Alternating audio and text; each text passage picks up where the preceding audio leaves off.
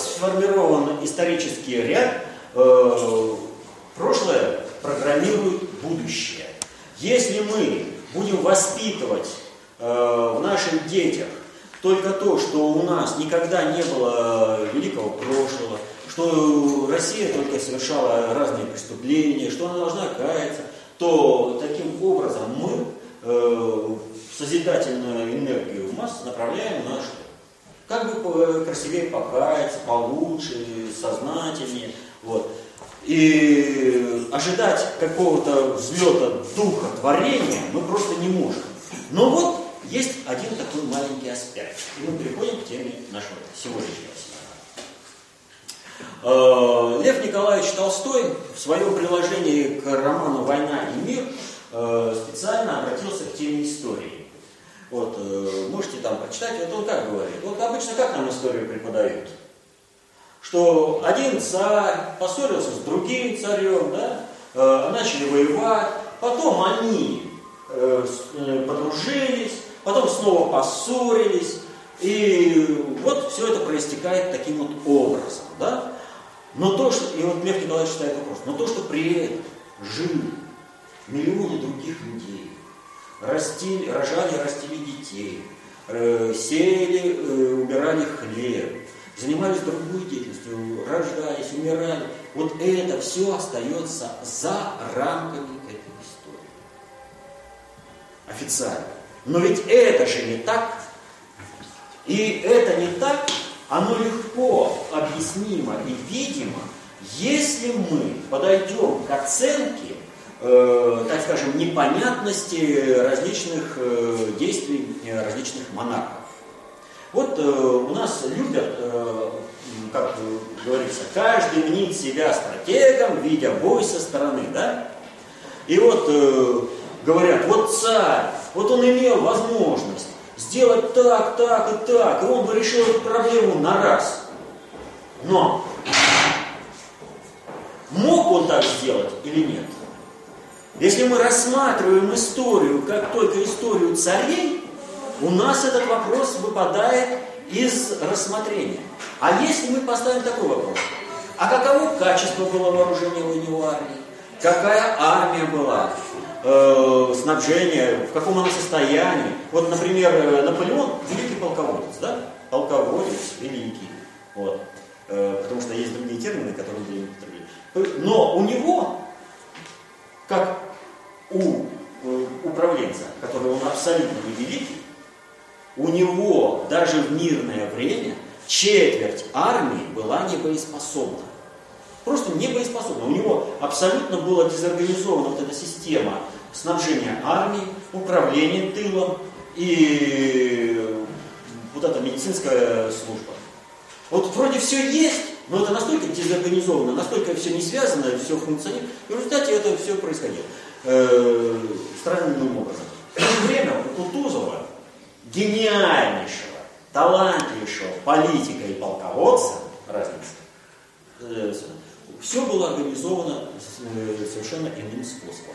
Более того, Кутузов умудрился э, победить Наполеона, почти не разгромив его войска, оставив его, только выдавив за пределы России. И если бы не предательство русских интересов царем Александром II, то тот глобальный ход, который замыслил Э, Кутузов, был бы реализован. То есть Кутузов, ой, Кутузов это Наполеон, э, перемолачивал бы ресурсы Англии а, по-прежнему бы, а Россия бы получила передышку для собственных внутренних реформ и восстановления. И она нужна была бы обоим сторонам при любом раскладе этих сил. Ну, мы уже неоднократно говорили, с какой целью пошел Наполеон э, к нам в Россию Почему именно так шла война? То есть мы это достаточно подробно разбирали. Но, то есть, понимаете, и когда встает вопрос, мог ли царь или тот король там что-то сделать, то нужно ведь смотреть, а каково состояние-то его структуры было? Ресурсная устойчивость какая была? Что протекало в обществе? Мог ли он совершить то или иное действие, которое ему э, приписывали? Дальше. Вот мы с чего начинали? Мы начинали с того, что вы рассматривали шестой приоритет. И там я на э, доске рисовал небольшую схему. Помните, да? Э, битва при в античной Греции были биотиницы с, со спартанцами. Простая. Так вот, я это к чему говорю? Армия, она каким-то определенным образом расположена. И может ли при тех технических возможностях, которые есть э, в данное в распоряжении у управленца он ее перестроить таким образом, чтобы совершить какой-то управленческий маневр. То есть возникает много разных вопросов, когда мы начинаем изучать историю, когда мы начинаем изучать хронологию. И мы сталкиваемся с одной особенностью. Вот гражданская война закончилась давным-давно, да? Но, например, вот сейчас есть, э, возрождается такое понятие, как белый проект. То есть вот белые там победи, проиграли, потому что, и объясняют, красные большевики такие, такие, такие, вот, а белые, они вот, ну там святые были, да, и поэтому они их проиграли, что они там красным говорят, да нет, они же были такие, такие, такие. Это красные были. То есть, понимаете, идеологическая установка определенного образом влияет на выбор того или иного событийного ряда в истории, который э, выстраивает эту самую историю. А что э, предопределяет вот эту самую выборку? А вот эту самую выборку исторических фактов предопределяет высший приоритет обобщенных средств управления, который носит название методологический, вот, мировоззренческий.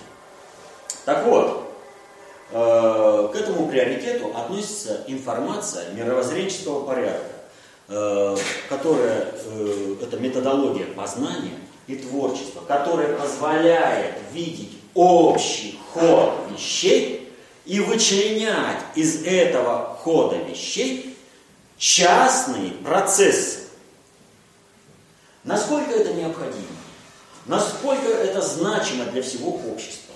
Вот в 1989 году в журнале «Нева» номер один, э, если не ошибаюсь, Э, Моисей Израилевич Метта опубликовал литературное эссе под названием «Пятый угол».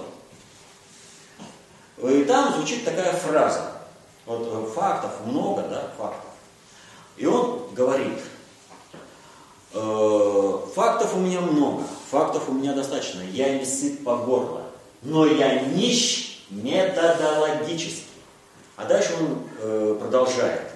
Но это тот последний пункт, вокруг которого мы, ну, понимаете, кто мы, если он идет, ведет от собственного лица, это исследует, мы занимаем круговую оборону и отстреливаемся до последнего патрона.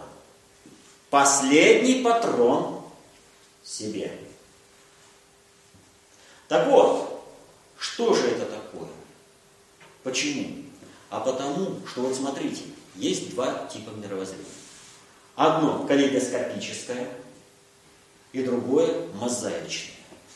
Вот калейдоскопическое мировоззрение – это то, с чем мы постоянно сталкиваемся. Нам выстраивают историю, там все говорят, потом в эту историю бросают какой-то новый факт, и вся стройная картина прошлого, она просто распадается. Это выразилось э, в том, что Э, получила такое выхождение, что Россия страна с непредсказуемым прошлым. Но эта фраза стала, э, так скажем, э, злободневной для России только потому, что в России живое общество, интересующееся своим прошлым и применением этого прошлого к своей жизни и к своему будущему. Что касается Запада, то там история точно так же искажена. И любой вброс какой-то дополнительной информации, он рушит стройные картины. Но там никто практически не вбрасывает эту информацию.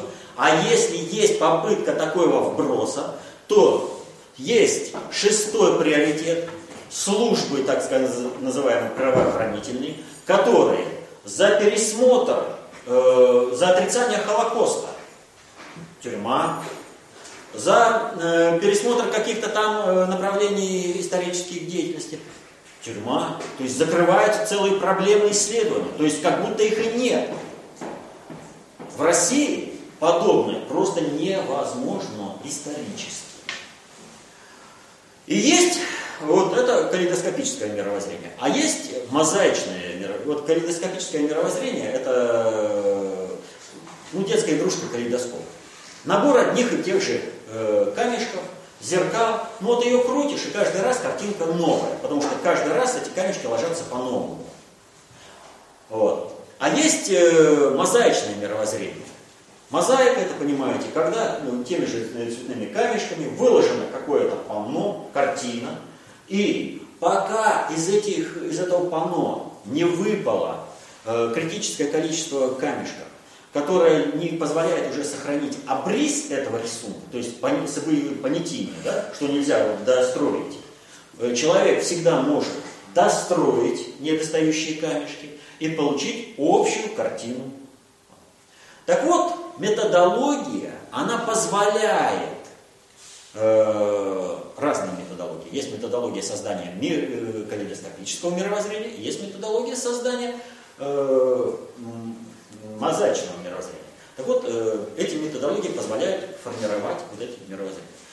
Понятно, что если общество обладает калейдоскопическим мировоззрением, то это общество не самостоятельно, и оно всегда будет управляемо извне по принципу каждый э, знает и понимает, э, каждый работает на себя, каждый в меру того, так, Каждый в меру понимания работает на себя, а в меру непонимания на того, кто знает понимает больше. Вот.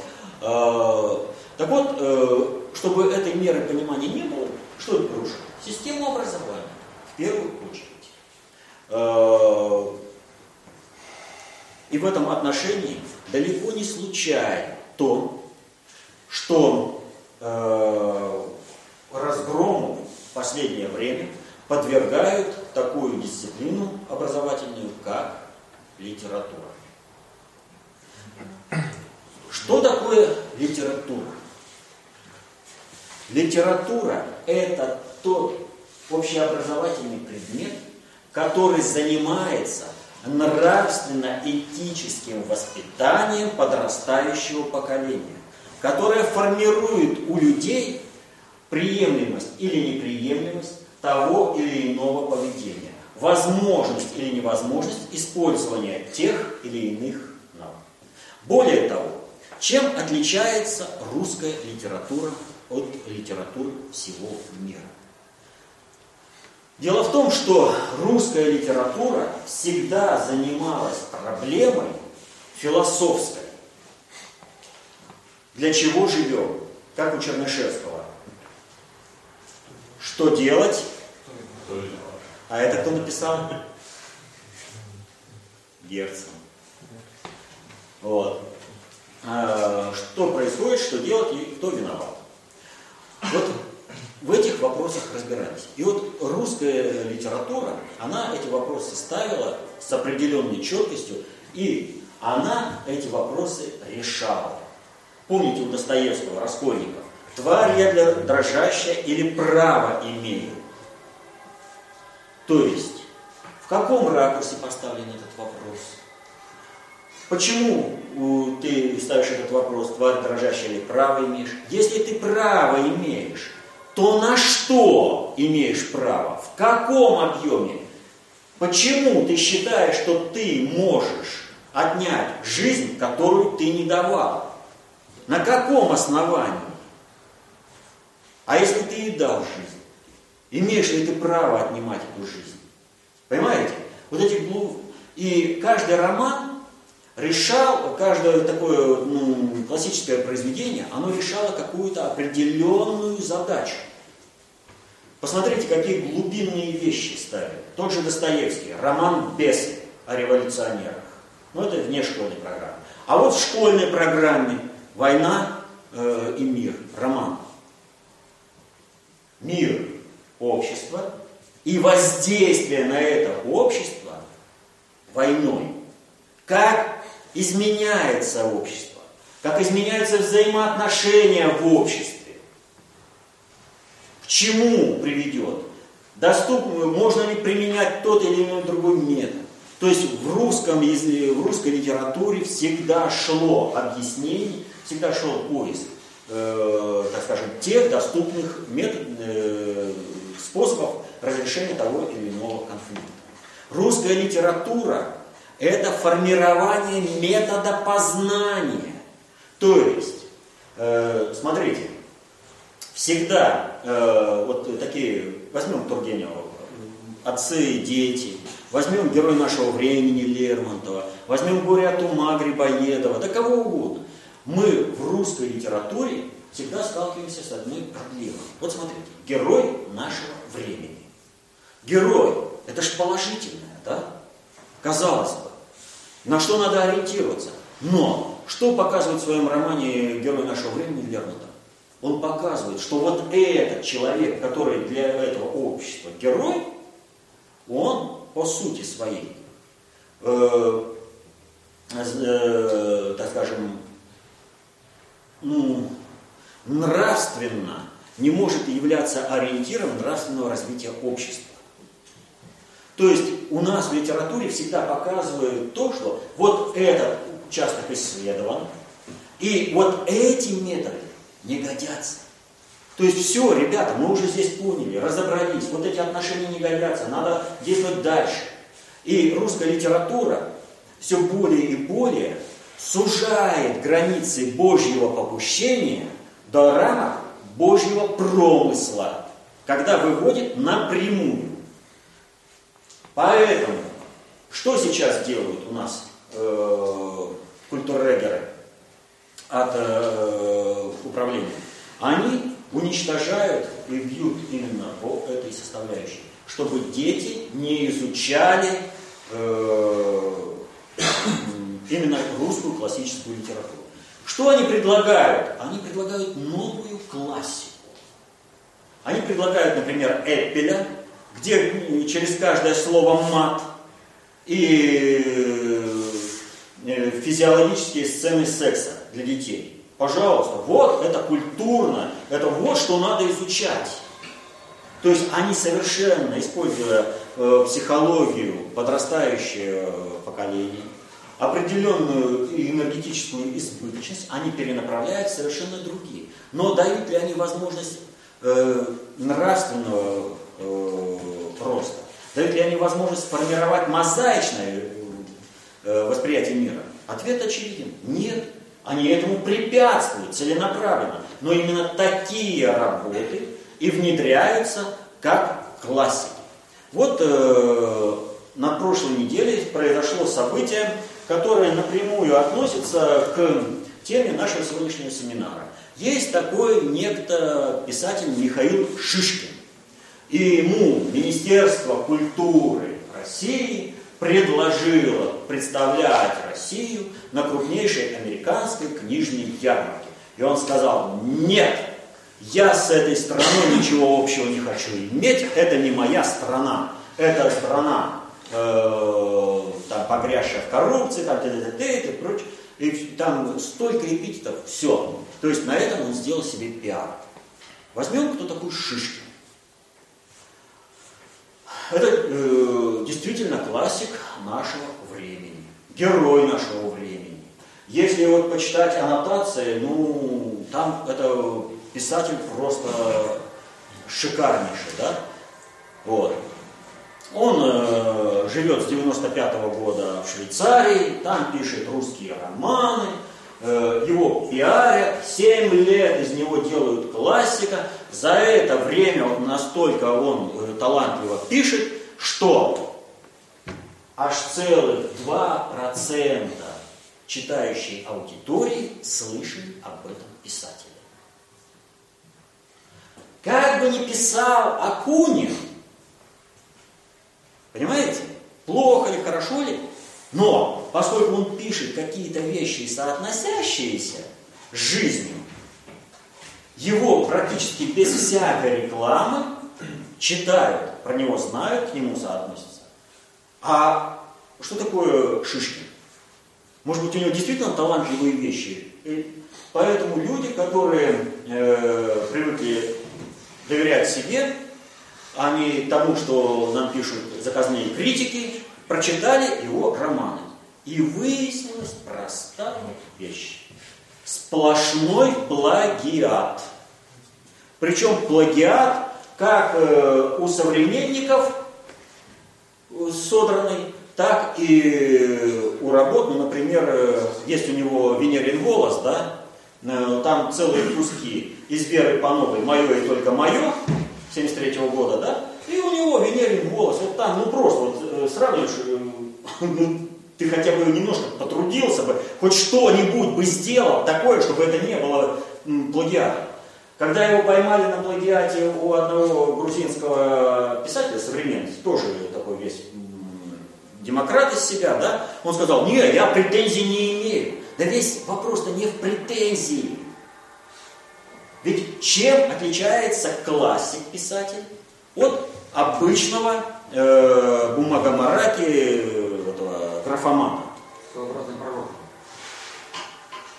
Любой писатель, классик, э, который, почему он становится классиком? Он занимается исследованием человеческого общества. Он ставит философский вопрос, на который он отвечает. И поэтому совершенно не важно, имеют к нему претензии, или не имеет к нему претензии автор, которого он украл что-то, но не может являться классиком человек, который не сам осмысливает происходящие процессы, а который он берет у кого-то, но именно его накручивает, его э, вот, вставляют. Я почему э, взял именно Шишкина, и, вернее, не Шишкина, а Акунина? Вот при всем отношении. Акунин тоже э, занимается плагиатом. Но это сплошной плагиат. У него и Лесков, и Куприн, и Верещагин, и прочее. То есть он, э, но он что делает? Он берет совершенно малоизвестную вещь, ну вот, например, э, фильм «Турецкий гамбит», он построен, э, вернее, фильм это роман э, «Турецкий гамбит», он построен на воспоминаниях русского художника Верещагина, который был очевидцем тех событий. И вот то, что он там описывал, этот, кто называется, Акунин, это переработал, и там что-то живое. Понимаете? А, э, скажем, статский советник, он э, написан по мемуарам жандармского генерала Новицкого. Вот. И события там происходили в Киеве, а не в Москве. То есть, ну, небольшие такие вот вещи, которые... И вот, как бы сказать, цель натянутый, что ли, вот из этих вот вещей он э, делает такие вот романы. То есть, но у Акунина что-то есть живое, резонирующее и отвечающее э, этим, кто называется, интересам народа. Но он же Чехартишвили. Его же нельзя сделать русским классиком. Понимаете? А вот у Шишкина все абсолютно мертвое, неживое, ни с чем не резонирует. И как не пыжились эти семь лет, ну невозможно читать, э, кроме профессиональных, э, профессионального интереса, вот это вот невозможно читать. Выявили, что у него вся классика. Э, его не могут раскрутить. Но если ты убираешь русских классиков из школы, которые формируют мозаичное восприятие, которые формируют методологию познания, понимаете? То есть цель оправдывает средства или цель оправдывают средства. О чем фактически, вот, ну, где бы ни шло там э, в любом романе, в любом э, классическом труде русской литературы, именно этот вопрос решается. Так вот, чтобы этот вопрос не поставить, чтобы было отторжение вообще к серьезной литературе, нам навязывают вот этих Шишкиных, которые, фамилия-то вылетела из головы, он даже, это, он по происхождению тоже еврей. Вот. Э, ну, 61 -го года он э, закончил Московский педагогический э, университет, э, ну, с 95 -го года э, на творческой работе. Ну, сказали, будешь великим русским писателем, садись и пиши. Да, назначили. И вот он, ну как, надо быть великим. Ну кого? Ну Вера Панова серьезный писатель. Глубокое достаточно осмысление происходящего. Э, достаточно неизвестная писательница для современности. Ну и что, что 20 век. Напишем и передрали. Ну, а если уж э, какой-то грузин там написал другое, ну, чего мы у него не украдем? Тем более, что грузину вовремя скажут, что тот точно по стройке, смирно сказал, я не имею претензий. Все. Да хоть это ваши дела, имеешь, не имеешь претензий. Какое отношение Министерство культуры к этому делу, к раскрутке имеет? Почему именно ему предложили? И вот этого человека, обласканного всеми премиями, которые только можно, у него и букер, у него и большая книга, и национальный бестселлер. То есть ему денег вваливают немерено. При этом, что, повторю, о нем знает только 2% знает, кто хоть по диагонали оценил его работу. Опросы э, показывают 2%, не более того, читающей аудитории. То есть вообще целевой аудитории читающей, которая должна бы знать его как э, автора по-настоящему. Так вот, э, разгром образования, он имеет целью подавить общество на первом методологическом приоритете. Мы, когда с вами рассматривали структуру общества, мы о чем говорили? Помните? Толпа элитарное общество. Есть элита. Так вот, элите дают какие знания? Фактологические части ее касающиеся. Вот если ты министр путей сообщения, знай свои железные дороги, полируй рельсы и не лезь э, в систему здравоохранения. Министр здравоохранения, нечего тебе делать в образовании. То есть никто не должен между собой пересекаться. А то, что огород-то единый и целый, да, кто за весь огород будет отвечать? Да. А вот за весь этот огород будет отвечать тот, кто владеет целым. То есть тот, кто владеет методологией построения мозаичного мира и кто управляет всем вот этим э, направлением. Поэтому вот э, на прошлом семинаре э, был задан вопрос по Великобритании. Помните, там, э, или мы после семинара обсуждали этот вопрос, что в Великобритании повесился ребенок из национального меньшинства в Берлингеме, да? Так вот, меньшинства меньшинства. Он коренной англичанин. А, они уже в меньшинстве? А в этом районе, в этой школе, они оказались в меньшинстве. и при этом, да, и при этом э, все рукопожатные СМИ это говорят, ну что вы, какое там, вот не трогаем, это мультикультурализм, они имеют право. То есть, что они имеют право? Затроить ребенка до такой степени, чтобы он повесился? А зачем им это надо? А идет замена биологической массы. То есть коренное население, оно претендует не только на более высокий уровень э, потребления, но оно исторически получает более высокое образование. Что нужно глобальному предиктору и э, вот этим элитам? Им нужно резко понизить образование у толпы, чтобы эта толпа не была Э, претендентам и конкурентам в занятии управленческих должностей, даже на уровне фактологии элиты. То есть, чтобы была рабочим быдлом. Этот вопрос как раз и решается, когда под них подгоняются образовательные стандарты, резко снижаются. И вот это происходит везде. И когда э, ты, Пардаган, поставил задачу о том, что в немецких школах первый год э, школьники немцы должны э, слушать, э, учиться на турецком языке, потому что этим туркам некомфортно э, учиться на немецком языке. Вот. Это как раз из той же серии, то есть насколько мы уже готовы к тому, чтобы создавать вот этот исламский халифат. Вот. Так вот, разрушение системы образования позволяет управлять странами и народами устойчиво на долговременной перспективе. И именно поэтому и разрушают. Других объяснений нет. Им необходимо. Вот почему наши, так скажем, э, рукопожатные все управленцы э, прут, э, уничтожают систему образования. Ведь для элит сохраняется высшее образование, лучшее. Да? Вот во всех школах э, введено смешанное обучение, да? элитное обучение э, в элитных школах ведется раздельно по половому признаку. Девочкам в одной системе знания излагаются, мальчикам в другой системе излагаются.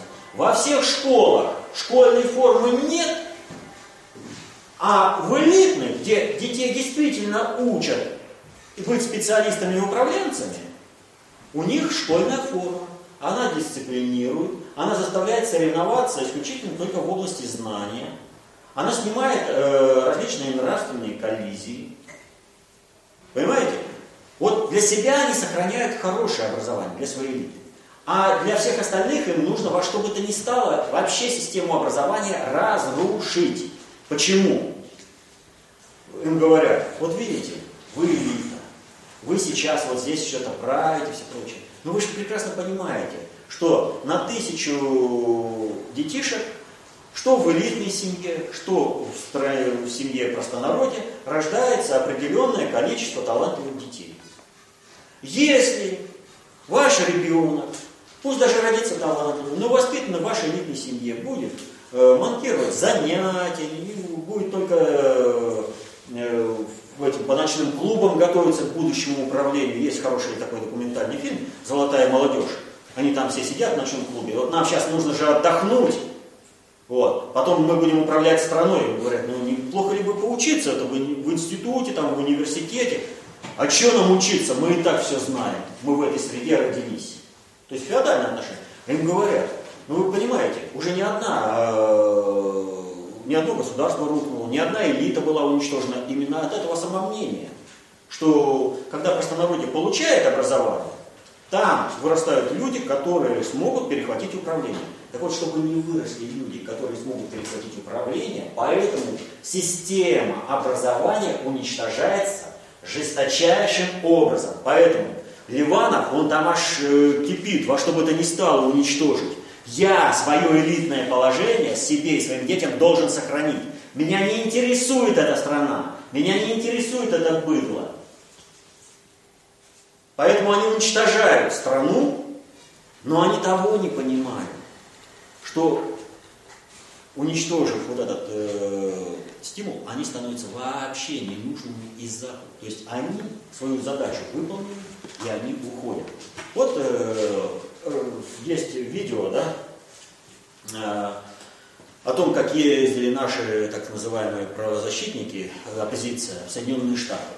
Э, там э, Касьянов ну, просто очень доволен. Он там э, перед американскими сенаторами и конгрессменами ну, на полусогнутых стоит, от счастья млеет, что его допустили лобызать ручку этого величайшего государственного деятеля, рядового чиновника Госдепартамента. Он на него глазами аборигена, как на Бога, смотрит. Вот. Они будут не нужны, они свою задачу выполнят. Не, некого будет уже уничтожать. А кроме того, а, реально у них, в общем-то, ничего не получается. Почему? Да потому что, будучи сами ущербны и постоянно опираясь э, только на понимание на Запад, вот, э, на то, что они там посоветуют, они отстают от того, что происходит здесь, в стране.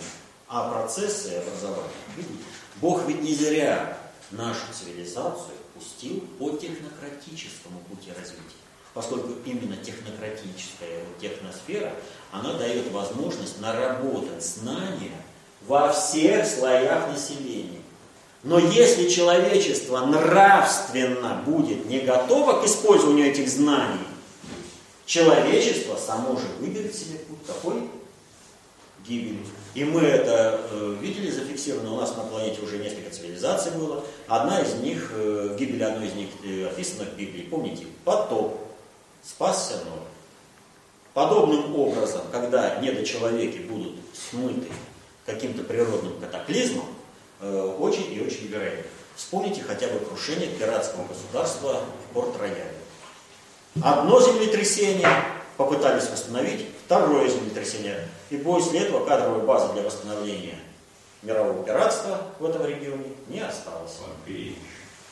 Помпеи, как бы, э, как скажем, сигнал э, вообще э, цивилизации в то время. А здесь э, целая структура управления э, была уничтожена, то есть э, вообще субъект управления.